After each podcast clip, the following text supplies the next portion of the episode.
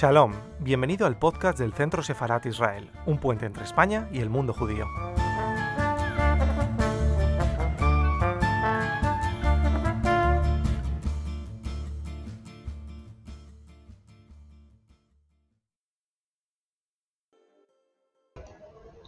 Buenas tardes, buenas tardes Cecilia.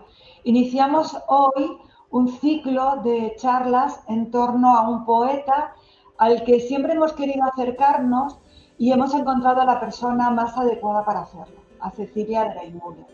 Queríamos hacer en torno al poeta Henry Heine un ciclo y, en torno a varias ideas acerca de su, de su escritura, de su acercamiento al judaísmo y de, de, sus ideas acerca de la vida, porque era una, una personalidad muy influyente en su, momento y además es uno de los grandes poetas de la literatura alemana. En esta ocasión, esta tarde, vamos a hablar de Jaime y la burla del amor romántico. Y como digo, para este ciclo contamos con la persona que creemos es más adecuada para hablar de Jaime, que es Cecilia Dreymuller. Cecilia es traductora, es escritora, es profesora, es crítica literaria y además es editora de una, de una editorial, Tres Molins, que se dedica precisamente a la traducción de, poetas y escritores de lengua alemana. Así que muchísimas gracias Cecilia por estar hoy con nosotros y por podernos descubrir a Jaime, que creo que no habíamos hecho todavía dentro del Centro Sefarad Israel. Como saben, una institución del Ministerio de, eh, del Ministerio de Exteriores, Comunidad de Madrid, el Ayuntamiento de Madrid, una, una charla en torno a este gran personaje judío y de la literatura alemana. Muchísimas gracias, Cecilia. Gracias por tenerme, Esther, y es un placer de nuevo estar aquí. Pues empezamos con nuestro personaje, como ha dicho Esther, es uno de los más importantes poetas de la literatura alemana, pero también yo diría eh, de la literatura europea del siglo XIX, porque Heine em, y su poesía influyen no solamente en Balzac, que era amigo suyo, y Dostoyevsky, sino también en Becker y Dickens y miles de poetas menores. Marcó el gusto de las masas. Heine fue el primer poeta con un público masivo y no solo tenía un grupo selecto mm, de seguidores o de lectores. Por eso es él, y no como se piensa Goethe, el poeta alemán más leído y traducido de todos los tiempos. Aunque hoy en día se lo valora principalmente por su obra en prosa. Es una prosa extraordinaria, brillante y mordaz, que justifica todavía hoy la expresión de Nietzsche que decía Heine y él eran los mejores artífices de la lengua alemana. En 1797 nace Heine como Harry Heine en Düsseldorf.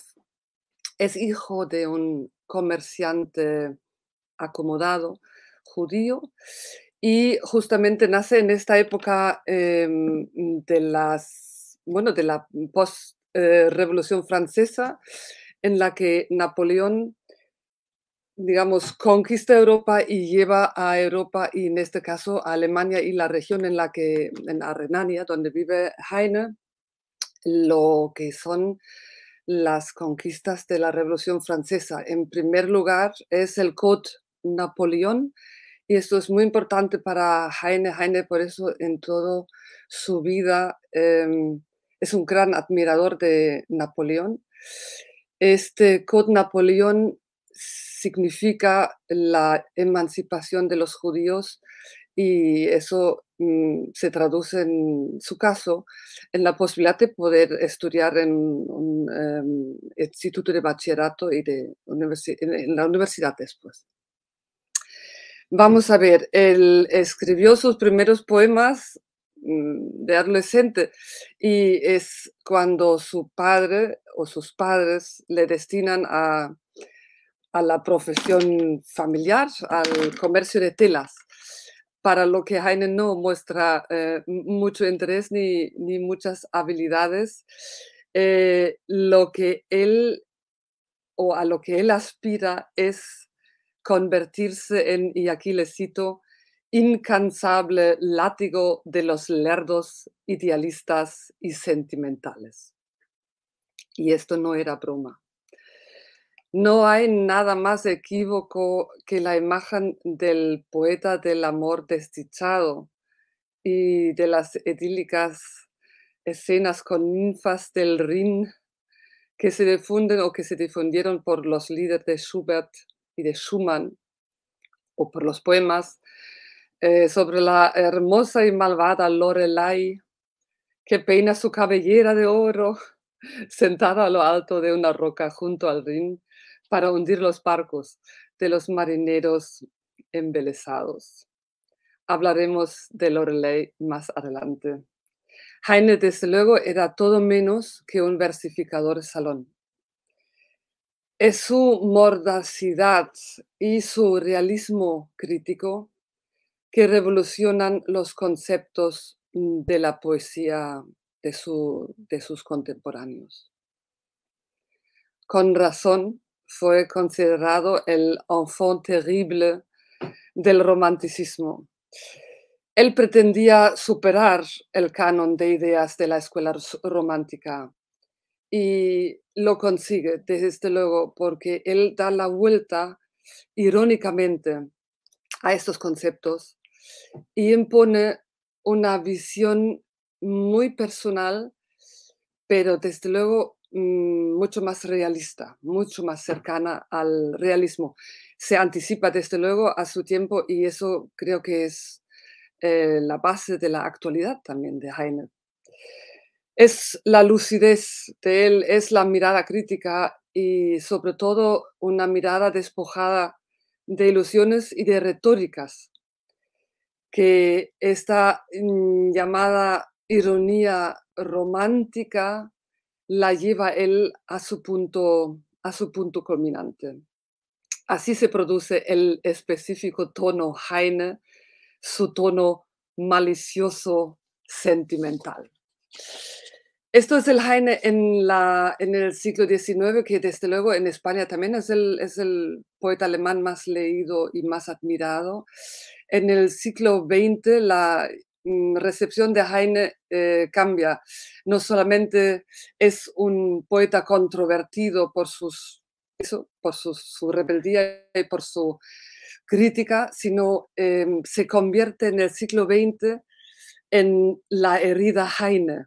Así al menos lo formula em, Theodor B. Adorno. Según Adorno, Heine rebajó la poesía al lenguaje del periódico y del comercio. Y eso es algo que ya, de hecho, ya le reprochó Karl Kraus, que señaló que Heine, con Heine empieza a contaminarse la práctica periodística con los procedimientos de la poesía.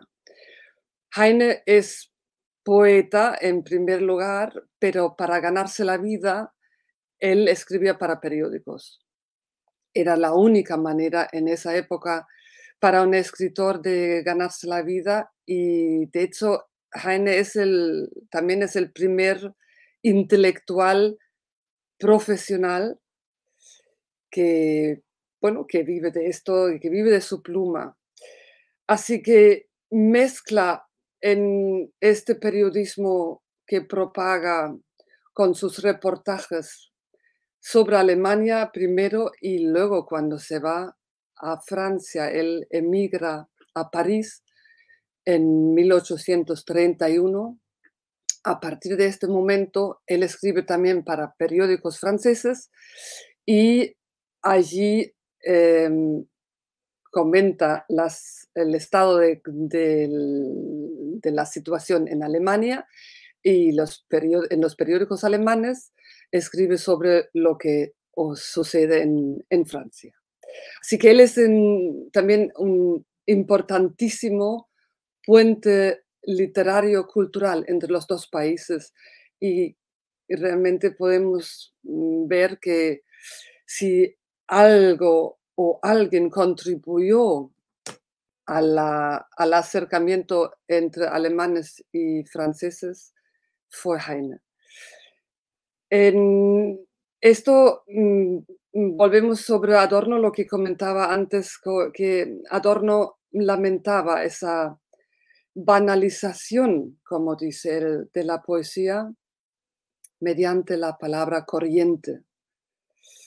Es una forma de desacralizar la poesía. Tanto Adorno como Krauss señalan esas pérdidas de la popularización de la poesía y del periodismo. Pero a lo mejor es porque no reparan en que son la otra cara de la democratización también, de la literatura que, que Heine aporta. Sin la poesía de Heine no podría haber existido Brecht.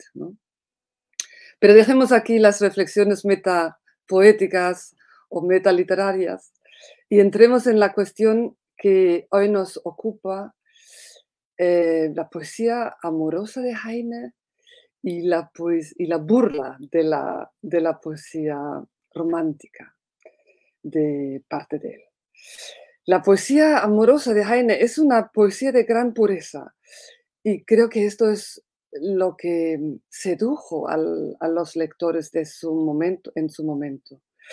Pero además es una poesía de, muy ingeniosa síntesis, o sea, es eh, una poesía de versos cortos, de estrofas normalmente de cuatro versos, todo en un lenguaje absolutamente inteligible que imita la canción popular. Esa popularidad es la que lo hace tan legible y tan cantable, porque como saben, esta eh, poesía es la que más se ha puesto en música. Los compositores han em, cogido mm, tantísimos poemas de Heine, empezando por Schubert, luego Schumann, Hugo Wolf, em, Mahler, mm, Brahms, por supuesto, eh, han puesto música a los eh, poemas de Heine. Tal vez es por eso que nos, hoy día nos seguimos conociendo y seguimos disfrutando de ellos. Así que Heine en esta poesía, sobre todo de su primer libro de poesía que publica una recopilación de lo que ha publicado hasta entonces en 1827, o sea que cuando tiene 30 años, publica el famoso cancionero o el libro de las canciones. Y allí es donde el lector, pongamos, no muy experimentado o el lector ingenuo encuentra estas mm, dulces mm, poesías amorosas y el lector un poco más que lee con, con un oído así muy afinado, encuentra una gran rebelión contra em, lo que se llama el amor romántico. Todo lo que hoy nos resulta falso e impostado del amor romántico, Heine lo identifica ya entonces y lo critica lúcidamente y, digamos, también amargamente. Tanto en el plano formal como también en el trasfondo social porque es la moral burguesa, la hipócrita moral burguesa, que es objetivo de sus más ácidos ataques. No soporta a los puritanos, no soporta a los usos amorosos de la época, con su falsa ocultación de los aspectos sexuales o de los aspectos corporales. El sentimentalismo propio de la poesía romántica le provoca frecuentes invectivas y ahora hay que decir también autocríticas, porque Heine conocía muy bien su lado sentimental y era capaz de reírse de, de sí mismo. Tenemos aquí, bueno, hay un famoso ejemplo de esta autocrítica, que es un poema que está en el ciclo de, está, bueno, la famosa composición de Schumann del cancionero, que el poema se llama, en alemán el título es Anfangs wollte ich fast verzagen. Al principio pensaba que iba a desesperarme y pensaba que no lo soportaría. Lo voy a citar así, voy a hacer una traducción em, no rimada, evidentemente, improvisada. Al principio pensaba que no iba a soportarlo y que me iba a desesperar, pero al final sí que lo he soportado. Pero mejor no me preguntáis cómo. Esto es una, un poema de cuatro versos sobre una grave pena de amor, sobre eh, lo insoportable del amor desdichado. En esta lectura em, creo que cualquiera, cualquier lector primerizo eh, em, dirá que, bueno, es un poema amoroso.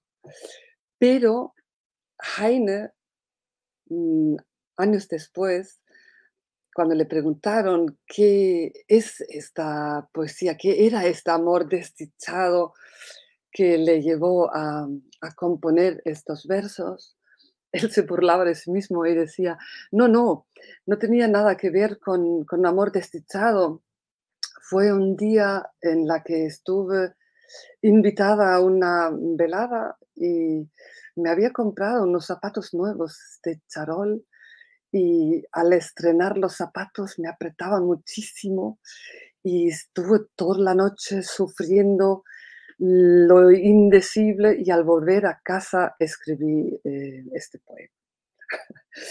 Bueno, esto seguramente es mitad verdad, mitad mentira, como todo en Heine es el, gran estilizador o el, eh, sí, el gran estilizador de sí mismo es el que, cuenta más mm, historias inventadas sobre su propia biografía, sobre sus propios em, bueno, sus propios sentimientos, sus eh, motivos y el fondo de, su, obra poética y su obra literaria en general.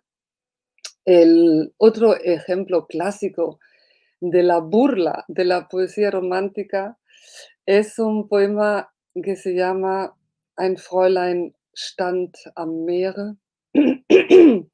la señorita se encontraba a orillas del mar y suspiraba larga y angustiosamente. Estaba tan conmovida con la puesta del sol. Y ahora la segunda estrofa. Señorita, alegre usted ese ánimo. Es una obra muy antigua. Aquí delante se pone y por allá atrás volverá. Eso es lo que hace Heine en muchos poemas, o casi todos sus poemas. Empieza con un tópico romántico, empieza con una escena idílica y luego hay la burla de esta escena idílica o de ese sentimiento que en la poesía, en los poemas amorosos, desde luego, esto sobre todo está en estos versos amables y, y tan bien rimados. Y esto es lo que gustaba tanto al público. Pero lo que hoy nos hace gracia son las quiebras irónicas que la mayoría ignoraba en el, en el 19. Un ejemplo muy mm, lindo de esta poesía amorosa les quiero leer en versión de Vicente Huidobro, porque en las traducciones de Heine hay muchísima, muchísimas versiones hechas por poetas em, en lengua castellana y verdaderamente la versión de, de Huidobro es la que da una idea de la belleza del verso, del verso original. Es otro, otro poema del cancionero y es una mm, poesía amorosa que se dirige directamente a la amada. Empieza así, bueno, el título es Pon en mi pecho, niña, pon tu mano.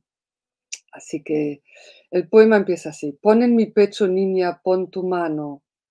¿No sientes dentro lúgubre inquietud?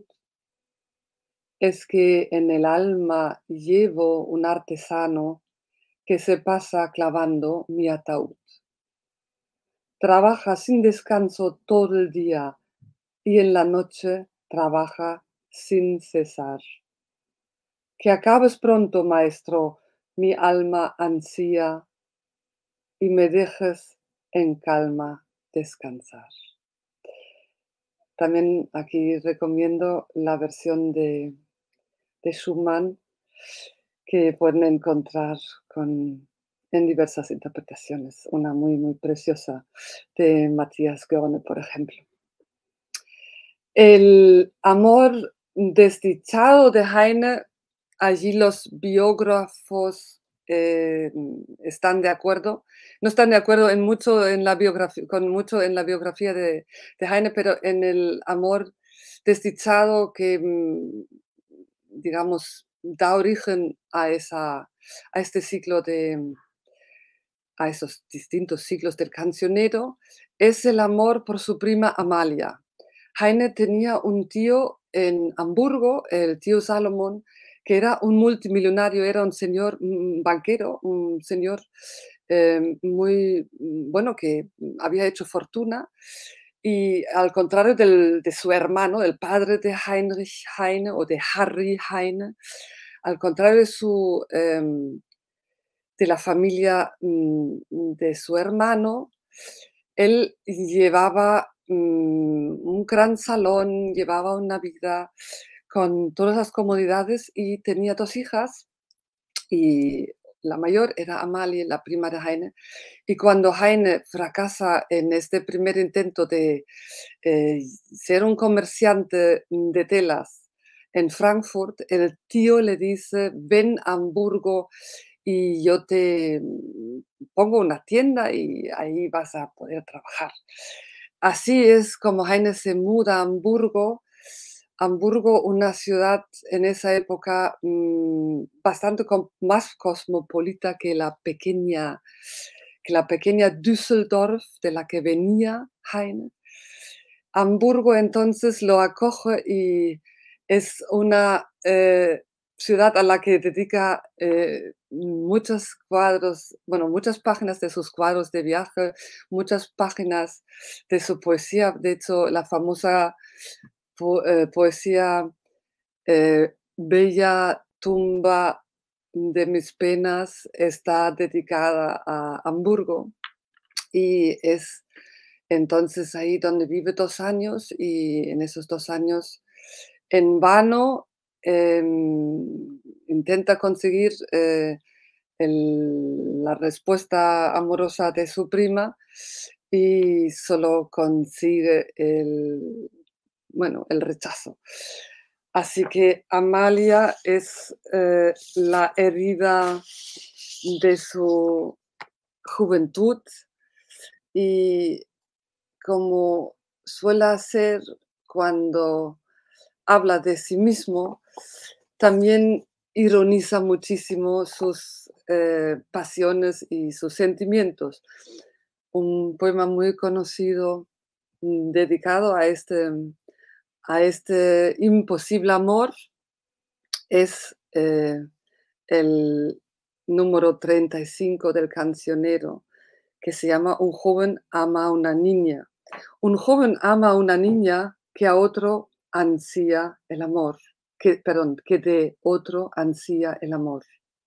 Pero este se une con otra, en quien cifra su ilusión. Con cualquiera se une entonces la olvidada en su rencor, y la pena hiere el pecho del que primero la amó. Vieja historia que renace del mundo entre el ronco hervor, y que aquel a quien sucede le destroza para siempre el corazón. Es Amalia que le rechazó y Amalia que se casa con otro. Que por cierto, Amalia tampoco llegó a ser feliz porque el otro estaba enamorado de otra. Esto eh, lo supo Heine mm, después de volver a ver a su prima Amalia, diez años después del, del amor, pero lo intuía ya en, en, esta, en este poema. Amalia es un personaje real, es una persona real, pero se convierte en arquetipo y esto es algo que hace Heine, de hecho, creo con todos los, em, con todas las mujeres que, mm, a las que ama o las que, las que conoce. Él es muy, muy buen em, observador de las personas y es un gran psicólogo y es un malicioso eh, retratista, o mejor dicho, caricaturista de las personas que le llaman la atención. Sobre Amalia en el cancionero hay, otra, hay otro poema, es el, 17, que se titula Rencor, yo no te guardo. Eh, rencor, no, yo no te, yo no te guardo aunque mi pecho herido se desgarra. Mi dulce amor perdido para siempre. El tocado nupcial hoy te engalana, pero ni un solo rayo de tus joyas ilumina la noche de tu alma. Lo sé hace mucho tiempo. Yo te he visto flotar en mis delirios el fondo vi de tu alma. Vi las serpientes que ahí reptan con ardor sombrío. Y como tú en el fondo desdichada eres también, amada mía, he visto en sueños. Así que el desprecio de la rica prima de la hija del multi millonario que viste diamantes y joyas. Eh, encuentra aquí una, una respuesta. Los modelos de mujer o los arquetipos de mujer em, de los que he hablado es algo que creo que es interesante mirar un poco más de cerca en sus casi 100 poemas de amor. Eh, los retratos son de mujeres típicas y tópicas. Heine las despoja de sus rasgos individuales y casi todas tienen eh, cabello rubio y ojos azules. Y la típica o la primera, el primer modelo de la eh, poesía amorosa es la niña pura o la niña inocente. O deberíamos decir la, niña tontita, es la que mm, recibe descripciones como en el poema del cancionero que, es, que dice, eres tú, eres como una flor. Tú eres como una flor tan pura, tan dulce y, tan em, inalcanzable. Tengo ganas de poner, de posar mis manos sobre tu cabeza para acariciarte y para rezar a Dios que siempre te proteja. Esto es eh, una poesía que al lector de hoy le echaría un poco. Y yo diría que a las lectoras todavía más, ¿no?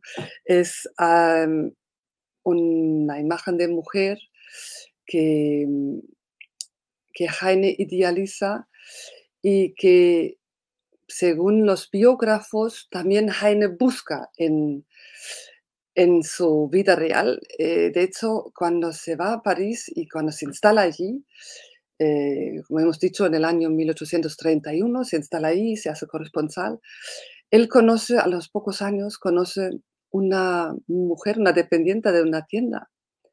Y esta, esta mujer, que, que es Eugenie Crescencia Miret, es una niña de 16 años que es muy, muy guapa y, y muy graciosa y le, le atrae muchísimo a, muchísimo a Heine.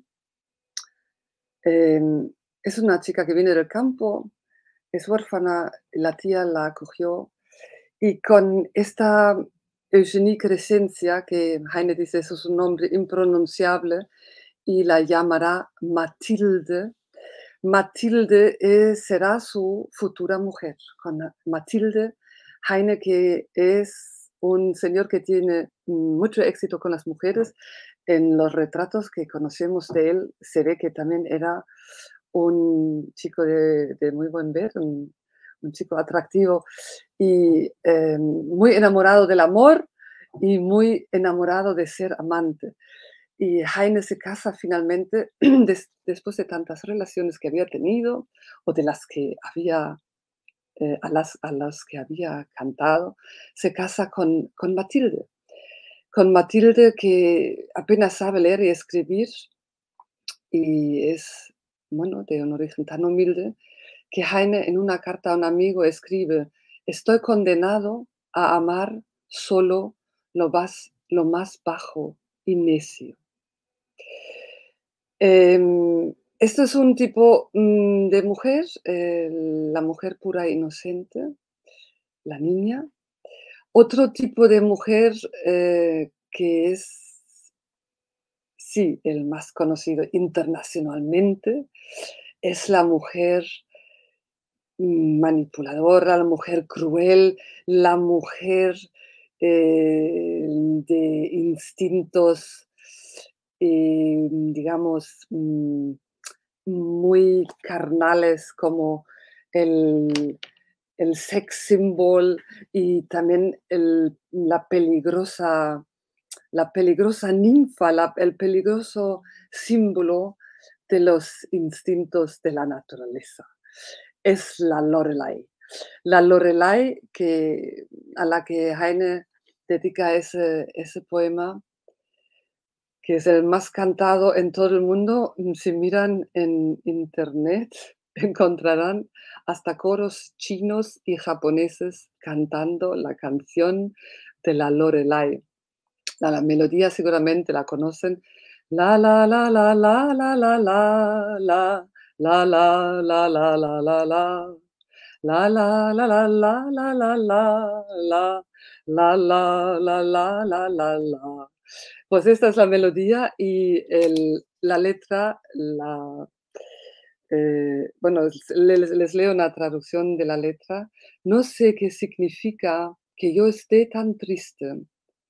un cuento de viejos tiempos, no consigo entenderlo.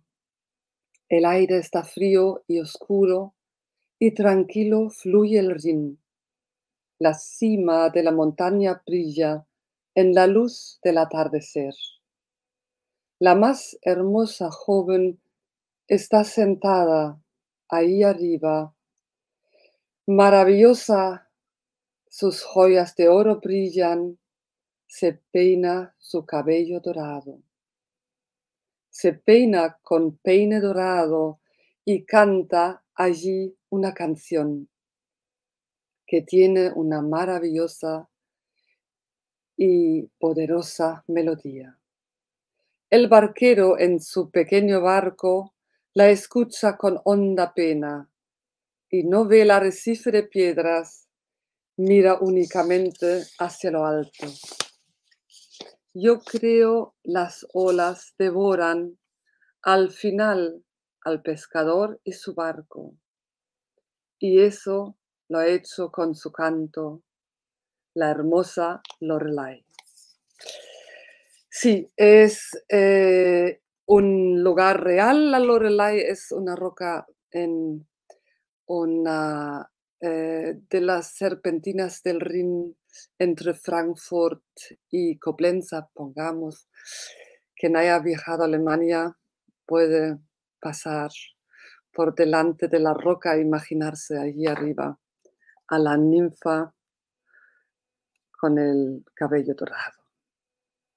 La, la otra, em, la otra figura o la otra mujer típica, tópica de las de Heine es una con la que a lo mejor nos podríamos identificar mejor hoy en día. Y es em, la contrafigura de la mujer del canon romántico. Es la que podría ser la mm, compañera, la mujer con la que Heine mm, tiene un trato de igual a igual.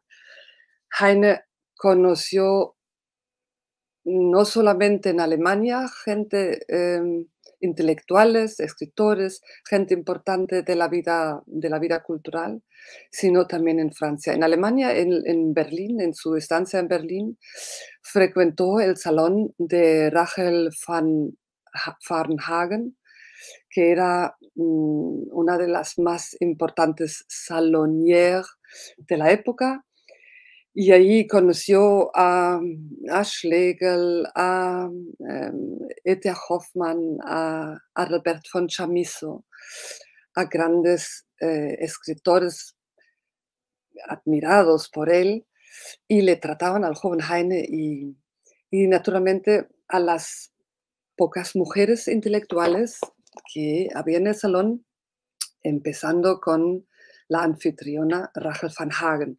Pero en París es donde realmente es mm, bienvenido a la sociedad culta y a la buena sociedad parisina cuando llega y tiene acceso no solo a los salones de, digamos, amigos o o gente o allegados em, que, con los que contacta a través de, de, su, de su, tío Salomón.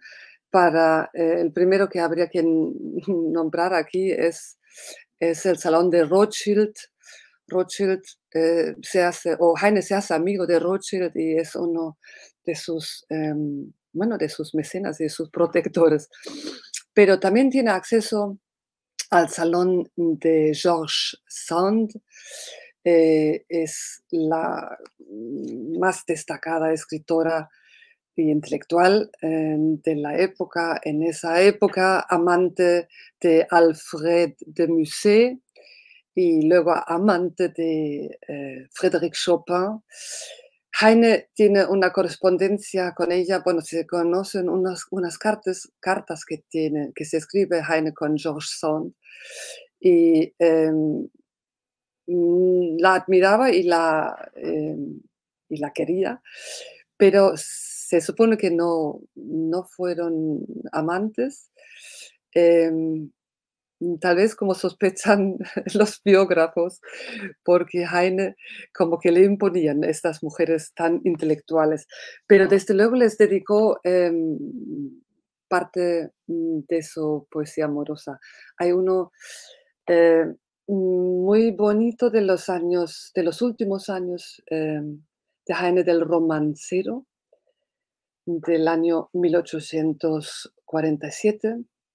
Es un poema que, que dice así, mucho mi bien nos hemos adorado y con todo jamás nos ofendimos.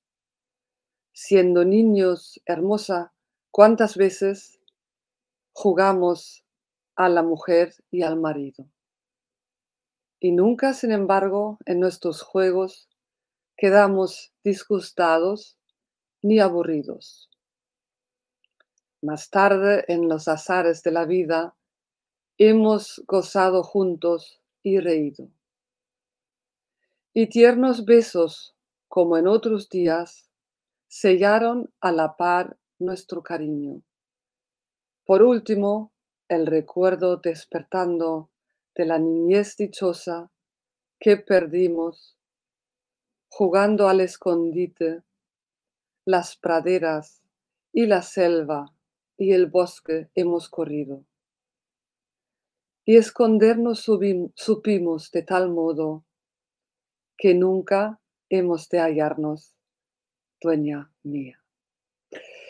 Así que esto se podría leer como una relación amorosa de igual a igual.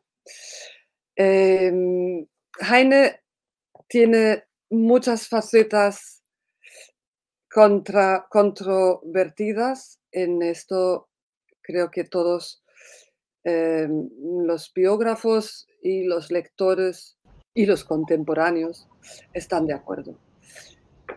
Una última que al menos quiero mencionar es el lado misógino de Heine. Tiene un lado misógino que se, se puede eh, leer en una de las pocas obras en prosa, las ficciones en prosa que escribió, que se llama Las Memorias del Señor de Schnablewowski. Y el señor Schnablewowski es un joven estudiante polaco que para estudiar se va primero a Hamburgo y luego a Holanda. Y en Hamburgo y en Holanda él describe eh, las mujeres de la ciudad o las mujeres de los lugares que visita. Y estas mujeres em, las compara, intenta eh, de una forma bastante graciosa, al principio al menos, de describir estas mujeres, caracterizar a esas mujeres y desde luego dar una visión distinta del amor o de las relaciones entre hombre y mujer. En Hamburgo, él em, es el, yo creo que es el primer autor alemán que eh, describe su amistad y sus encuentros con prostitutas. Y dos prostitutas en concreto a los que él, em, digamos, hace un homenaje le escribe a dos figuras, una que es la ingenua y la guapa y otra que es la más mm, avesada y un poco más fea, pero son las dos muy buenas amigas y, las, em, las, digamos, eh, les eh, erige un monumento a ella. Pero en la segunda parte del señor Schnablewowski, eh, ya no hay tan bonitas comparaciones porque las mujeres holandesas las compara con la eh, cocina holandesa. Y si les parece, les leo algún pasaje del texto. La intención evidentemente es desmontar esta imagen ideal y elevada eh, de la mujer y eh, acercar eh, al lector a la idea de que el amor tiene un aspecto de placer carnal y, no, nos, no lo pasemos por alto, ¿no? Disfrutemos de los placeres de la vida. Heine era un gran disfrutador y disfrutemos de, la, de los placeres de la vida, que lo compara con los placeres del amor con los eh, placeres de la mesa. Y así eh, empieza eh, la comparación. Aquí todo es suculento. A uno le gustan los pollos asados, a otros los patos asados. Por lo que a mí respecta, me gustan los pollos asados, los patos asados y además los gansos asados. Consideradas desde un punto de vista ideal y elevado, las mujeres tienen aquí, en Holanda, cierto parecido con la cocina del país. Y ahora empieza a hablar mm, dando ejemplos de las inglesas, de las francesas, de las italianas y de las alemanas. Y leo aquí otro pasaje.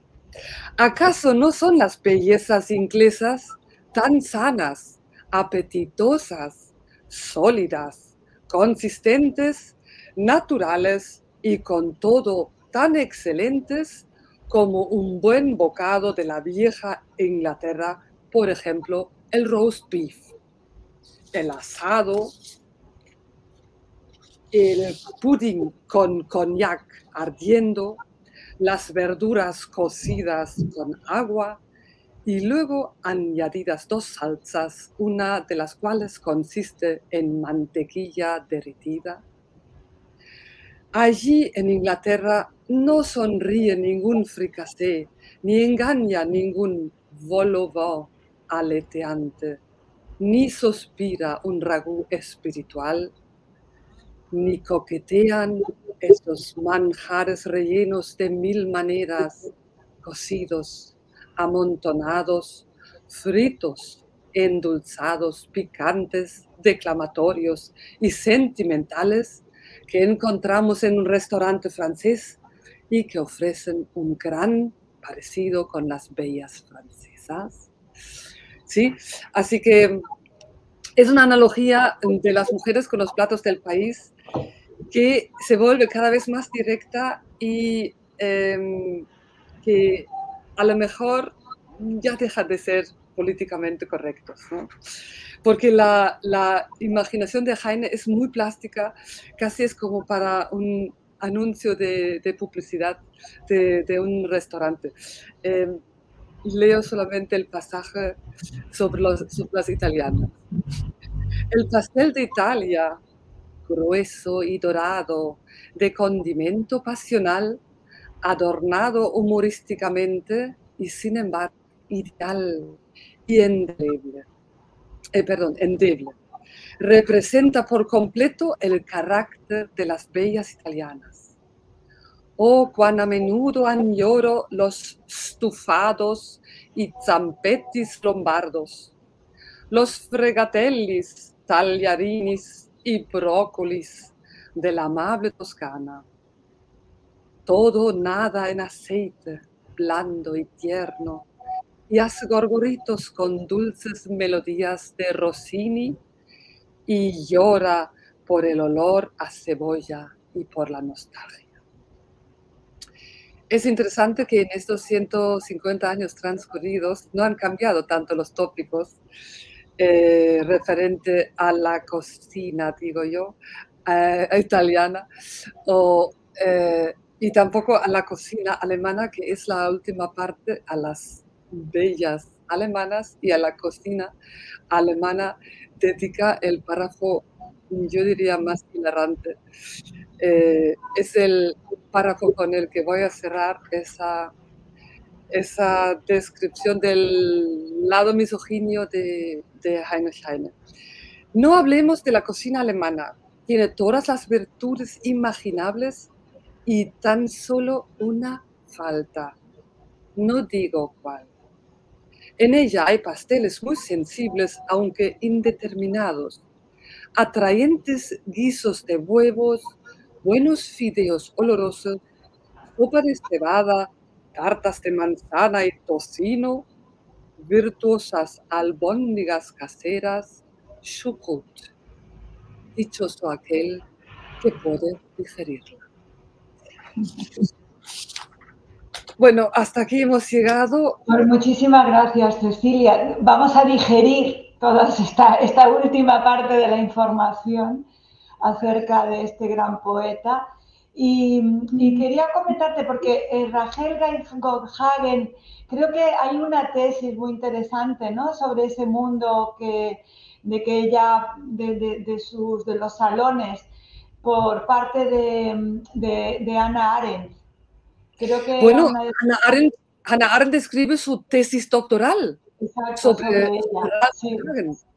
Y es, es, la primera que dedica un trabajo, un estudio a una una intelectual que es la que lleva un salón y en este caso realmente creo que es lícito afirmar que Ralph van Hagen convierte a Heine en el poeta y en el intelectual de, altura que es, porque él tenía... Es un personaje interesante por esa frontera entre lo judío y lo alemán, ¿no? En, ese entorno, que yo creo que, que ahí está el origen de la, del interés que pudo haber tenido Ana Arendt Por eso me pareció interesante en tu conferencia cómo lo has abordado en, esa relación con, Jaime. Y sobre todo, por último, te quería preguntar, Cecilia, si nos puedes aconsejar algunos libros sobre Jaime que, puedan ser interesantes leer acerca de su poesía, unas buenas traducciones. Sí, en cuanto a la poesía, bueno, hay muchísimas eh, versiones y hay muchísimas ediciones. Más mm, estudios más recientes son de, mm, bueno, eh, eh, la germanista madrileña Isabel Adames ha sacado hace un año un estudio importante sobre la obra de Heine con traducción de los relatos de Heine el lector que a lo mejor no es tan amante de la poesía o que dice, mm, a lo mejor me cuesta, yo le recomiendo empezar con los relatos, ¿no? Son, estos eh, tres relatos que tiene el muy famoso Rabbi de Bacharach, ¿no? que es eh, sobre los, la vida de los eh, judíos eh, medievales alemanes. Luego el famoso, las memorias del señor Schnablewowski, que tienen una gracia realmente mm, eh, indescriptible. Y em, sí, bueno, esto de los relatos creo que con eso es un, es un buen comienzo. Para los que les gusta la poesía, mi favorito es el Ramón, romancero, o sea, la poesía última de Heine, no la poesía de juventud que le dio tanta fama. Muy bien, pues muchísimas gracias Cecilia y te esperamos en las próximas charlas y muchísimas gracias por este comienzo. Ha sido un placer y nos vemos en la conferencia sobre Heine y eh, la política.